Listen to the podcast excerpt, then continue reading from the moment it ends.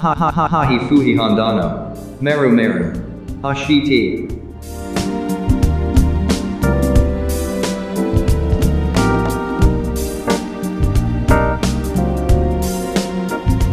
皆さんこんにちはハヒフヘホンダのまるまる教えての時間ですこの番組は MC の井上智隆とメインパーソナリティ武蔵野市議会議員本田夏穂でお届けしますよろしくお願いいたしますこの番組は武蔵野市議会選挙で初当選しました本田那須穂が先輩議員や人生経験豊かな議員をゲストにお招きして議員として大切なことについて教えていただきレベルアップを目指していくというものです。この番組は三鷹駅北口から徒歩5分のカジュアルダイニングレストラン肉歌の特別スタジオからお届けしています。とても綺麗なレストランなのでぜひ皆さん近くに来たら立ち寄ってくださいね。さあ那須穂さん。はい。今日はですねちょっと変わったゲストを お呼びしていますね。本当ですよ。ちょっとやりづらいんじゃないですか？ね那須穂さんにしてみたら。議員じゃないですよ議員じゃ。そうですね。めっちゃ身内ですもんね、うそうですよ。もうだって真正面見てないですもんね。目を合わせて喋るっていうことがあんまり。今日はですねちょっと特殊な形になっていますが今日はですね実はあのサプライズというか、まあ、クリスマスも近いのでちょっと変わった企画という形で今日はですね夏穂さんのご主人のゆうやさんにですねちょっと来ていただきましてあの時どう感じていたのかというのをですね ちょっといろいろ振り返っていったら面白いんじゃなかろうかというような企画で今日はあのゲストで出演していただきました。ゆうやさんすいません今日は出演していただきありがとうございますよろしくお願いしますよろしくお願いします。お声掛けいただきありがとうございます。い緊張してるぞ。なんかや、初めてだもん。そう。ラジオ。そうですよね。緊張しますよね。まあでもそんなに緊張なさらずにあの、はい。い、つも通りな感じでお話しいただけるとありがたいです、はい。今日ゆうやさんに参加していただこうと思ったきっかけはあの夏帆さんが書いてるノートでですね。はい。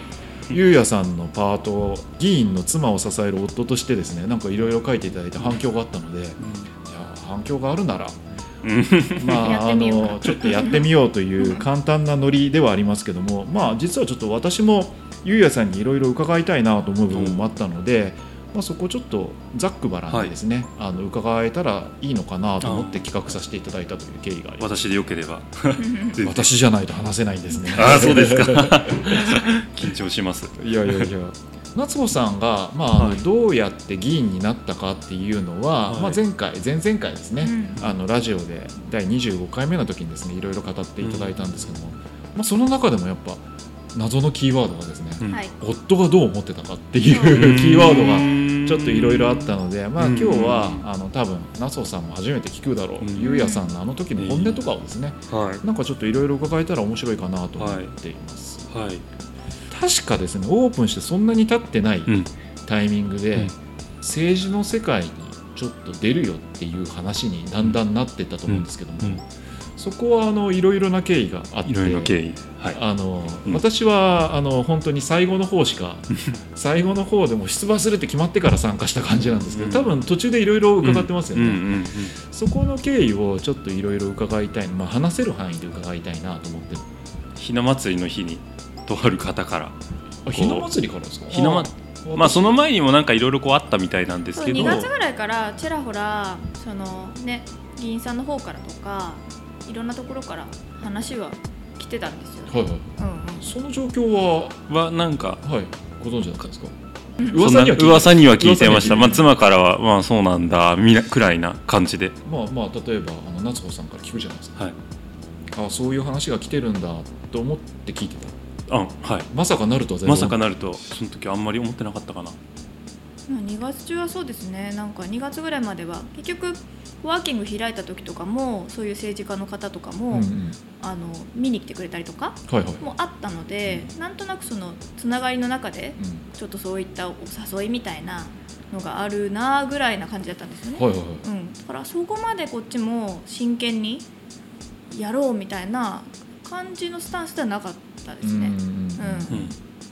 でまあ政治家にならないかって勧めてくださってるグルーうん。プから話を何回か受けていくうちに、まあ、結構熱心なオファーなんで、うん。まあ、当然ちょっと奥様も揺らぐじゃないですか、はい。気持ちが、はい。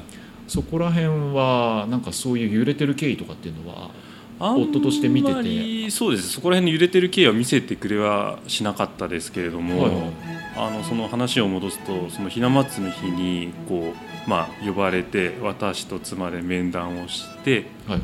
とある方々はいはい。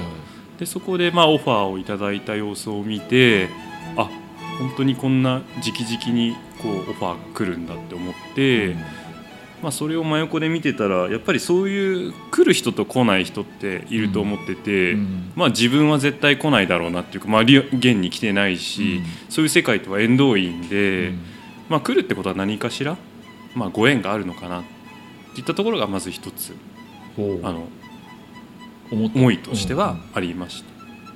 今今でもそうやって、まあ、面談ひな祭りの時うん。のその面談に一緒に参加して、うあ本当にそういう世界があるんだなと、うん。まあ、今まで聞いてた話っていうのは噂じゃなくて本当だったんだなってうん。多分実感したと思そううんでですよね。すね。でまあ縁があって、はい、そういうオファーがあるんだっていうところをはい。痛感したと。痛感してうん。そういうのがあるんだったら誰しもがやれるわけじゃないことだと思ってたんで誰でもこう声がかかるわけじゃないなと思ってたんでそれだったらまあやったらいいんじゃないのっていうふうに私自身も揺れ動いてほであともう一つ大きな決定打はその妻はとてもまあ正義感が強いうん。人で、まあ、私が見る限り損得より善悪というなんか軸で動いてるのかなって結構正義感が強い人間だなってのは一緒に生活をしていて、まあ、感じたんでうん。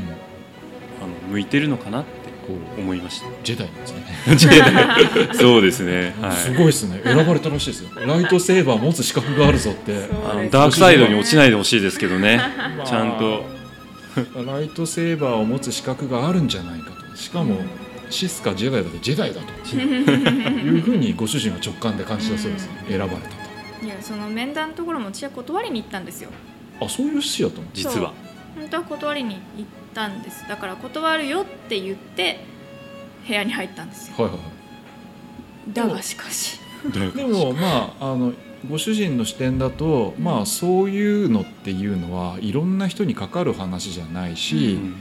まあ向いてるんじゃないかと。うん。まあ、これはご縁だからやった方がいいんじゃないか多分そこはもういろんな先のこととかっていうよりはもう選ばれたんだからやるべきなんじゃないかっていうふうに思ったってことですよね。そうですね。まさにそうですね、うん。うんなるほど、まあ、それは多分夏穂さんにしてみたら断りに行ったのにおっと思思いましたねいや多分そうなんです。だからもう最後の結論は今回は私が決めるんではなくて、はい。い、つも自分で決めてますけど、うん。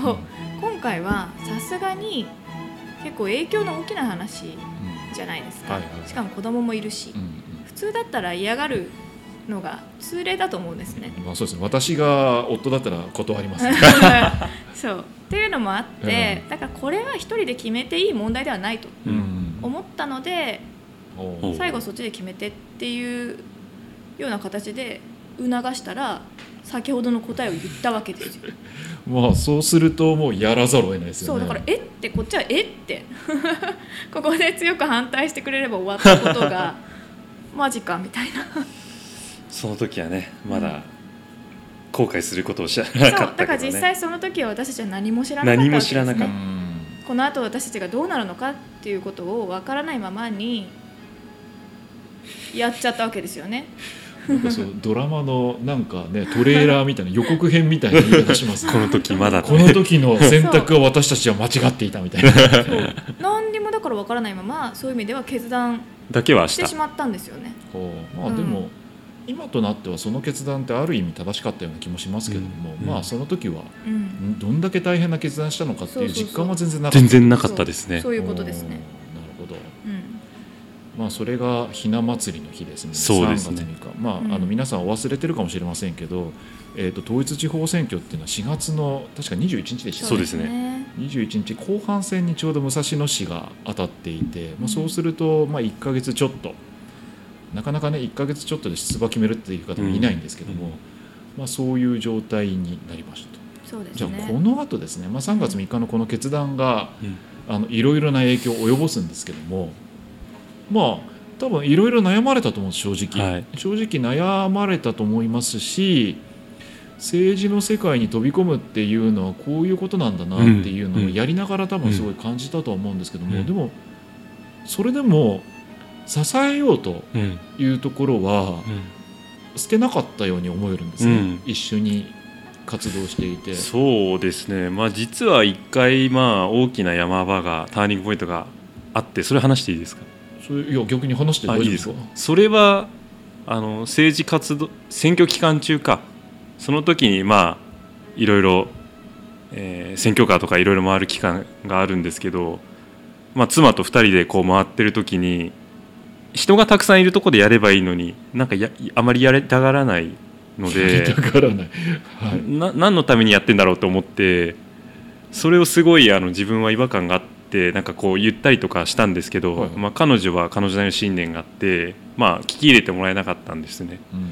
でその時に結構ああいや大変なことを今しているなって思ったんですね であんまりねあのやっぱ初めて出るから他の人の,、あのリアクションも良くないので、あ俺俺何やってんだことも思いながらただでも喧嘩しながらもこうでも実際やってるのは張本人なんで、はいはい。まあ、あくまで自分は外野っていうか張本人じゃないから、まあ、それでも本人は意思を曲げずにやってるからそれはじゃあお前が出てやれよって思ったんでしょうね当時自分は。うん。そしたらじゃあ自分はやってないんじゃないかってことを思ったんでやっぱりだったら彼女の意思を尊重してやるべきだ。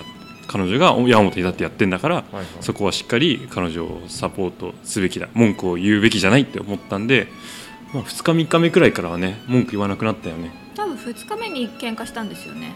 いやわかんないわかんない。喧嘩した事実は今 話したんでわかんないんだけど。や2日目に喧嘩したんですよ、はいはい。選挙始まってそうだね。選挙始まる日曜日に工事があって、月曜日あたり。そうそう月曜日あたりにこう2人でこうとことこ、ね、いろんなとこに行ったりとかした時に、はいはい。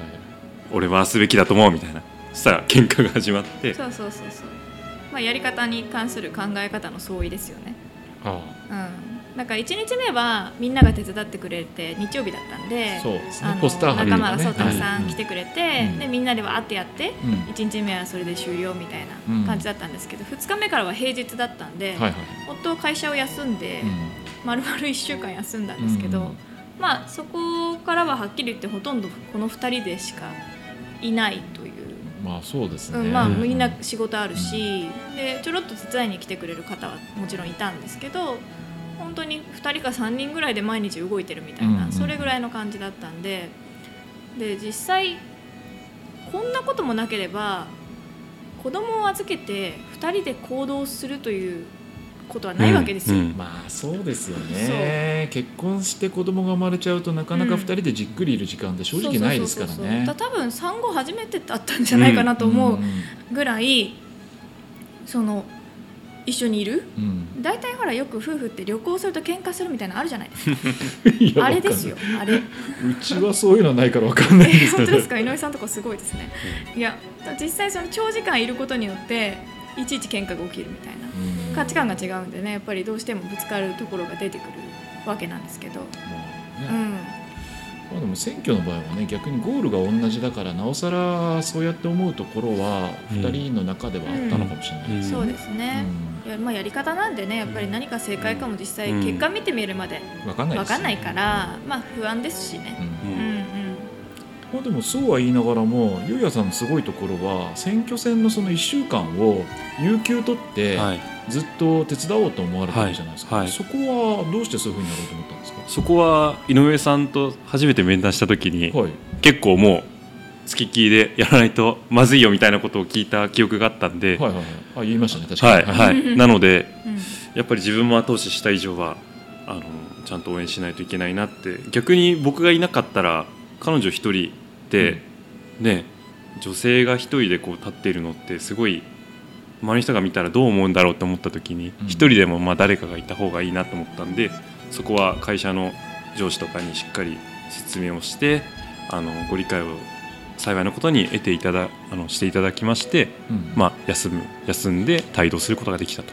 いやでもあれはねいや心強かったと思いますよ。ああのやっぱ誰かいないとやっぱくじけそうになるじゃないですか。そうですね。なかなかやっぱ特殊な期間で特殊な運動を1週間やるので、うん。うんやっぱ誰かそばにいるって全然違うんですよね、そこはすごいと思いましたね。あとやっぱりじゃあ逆に自分がやったらどうなるんだろうっていうふうなことも考えた時に、じゃあ自分が初めてじゃあ政治の世界で出ますって言った時にマイク持ってあんな駅前で喋れるかって喋れっこないなと思ったし、それが一人だったらとてもじゃないけどって思ったんでまあ少しはいはい。もう怖い。できない、いやでもすごいですね。そうやって思って1週間休んでまあ喧嘩したものの、まあ、一緒に選挙期間中見てたんですけども、まあ、3日目以降はまあすごいですよね。あの声枯らして喋れない状態も出ましたしね。初めて声が出なくなりましたね人生で。私より声出びっくりしました。ないで意味が分かんない。ニンニク注射打ちに行きましたもん。うんそうね そうそうそう。そういうことがありましたよね。うん。喋れませんってなんか貼ってましたよね。あガムテープ貼ってました。喋れません失礼になるんで。喋んなかったら。本当になんか何言ってるのか全く分かんないぐらい声出てなかったですねね。いやーでもそれくらい逆言えばね、まあ、ずっと付き添っててそれも支援してた。あれですエピソードがあって吉祥寺に行った日だよね。3日目？そう。吉祥寺に行った時にはいはい。まあ人がたくさんいると。でもなんかマイクを使わないとか言い始めてじゃあんなな佇んでてもなんか意味がないんじゃないのと思って自分がじゃあ代わりにやってやるわと思って声を張り上げて頑張ってやってたら声がすぐ枯れちゃったっていう オチまあねね。そうですね、はい。選挙活動はねいろいろなポリシーを決めて 進んだんですけどもまあそこをね補おうといろいろ頑張ったということですね、い、やいやいやまあでもねあの1週間結構激動な1週間だったんですけどもそうですね。どうですか？やっぱり結構不安な面とかありましたか？まああの多分本人がいる前では、うんそういうネガティブなうん。感情とかって出てきても、い。そんなに出さないようにしようとかって気使ってた部分ってあると思うんですけど、あの選挙活動期間中、うんうん。不安とかっていうのはやっぱり正直ありました？か不安はないって言ったら嘘ですし、はい。まあ、とてもありました大いに。はい。やっぱり初めてね出るもんですから、あんま街頭に立ってもリアクションも正直なかったしすごい怖いというかとても不安ですし、まあ、夢に夢で落選する夢も見たのも事実ですし あとは体重も2 3キロや落ちたのかな、うん、張本人じゃないのに。うん。3キロ落ちてとても不安を日々感じてたんですけどちょっと質問の意図とはかあの逆になるんですけどその一方で、まあ、こう妻と2人で帯同してて、まあ、妻が自転車でこう先に行っててうん。後ろからまあ僕が追っかけるっていう形でやってた時に、まあ、さっき妻も言いましたけどもこう夫婦で2人でこう動くことってもう本当に子供が生まれてからなかったので、うん。なんかちょっとパッて思い出したのはなんか新婚旅行の時をちょっと思い出して。ああんなにこう夫婦で一つのことをこう、まあ、楽しむっていうかなんかひこう一緒に帯同していくっていうのは新婚旅行以来だなと思ってそういうことをあの期間に不安を思いながらもそういった感触も感じながら過ごしていましたねあの1週間っていうのは。まあそうですよね1週間一緒にみっちりはい同じゴールに向かって走っていくってあまりないですよね、ないですうんね。なるほどまあそんな中ね1週間の結果まあ結果もね。投票状況とかあの状況を私は知ってるんで あれなんですけども。うん。一応あの日曜日あの20時になって投票が終わるじゃないですか。うん。であの当然開票場に票が集まってきて、でえっ、と開票結果をまあ仲間で全員見に行ったりしたんですけど、うん。あの時の気持ちってどうでしたか正直。正直えお腹が痛かったです食べた晩ご飯まあラーメンだ味噌ラーメンだったんですけども、うん食べた後からすっごいおお腹が痛く緊張しちゃってあのテストの前みたいな感じですごい緊張しちゃって、はいはい。もうあの体がちょっと震えるような感じでうん。武者震いじゃなくてもう本当に不安で緊張でうんあのもう立ってもいても立ってもいられないような感じでした、外野から見てるともう全然本人よりもゆうやさんの方が緊張してましたよね。そう私メンタル弱いしあの、はい、不安症なんで。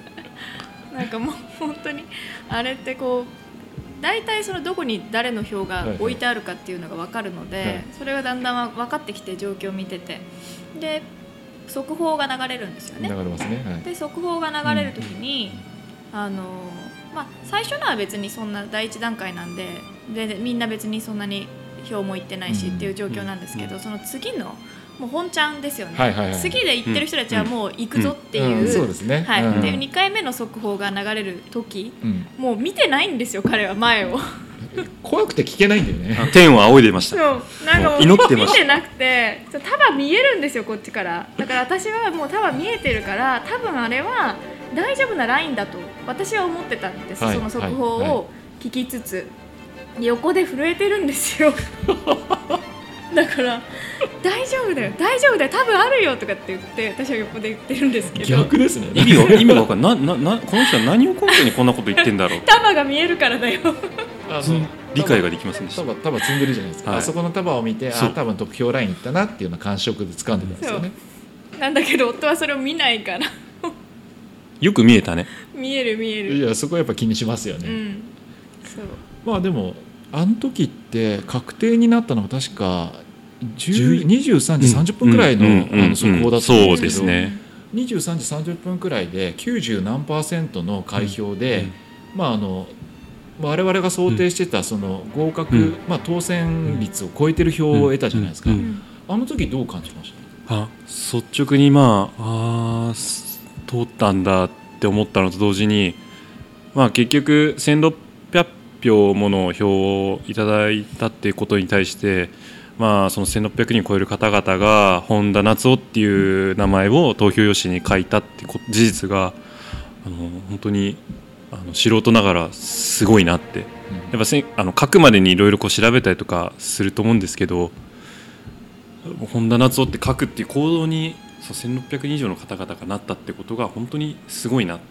どういう方が書いてくれたんだろう。っていう思いがすごいその時にうん。あの心からあの吹き出てきましたね。うん。まあそうですね。その時にね得票の重みっていうのはやっぱ感じますよね、思いますね。あのあの時間帯でちょうど落選する方が見えて当確する方が見えてで,、自分の得票数が見えた時に、はい。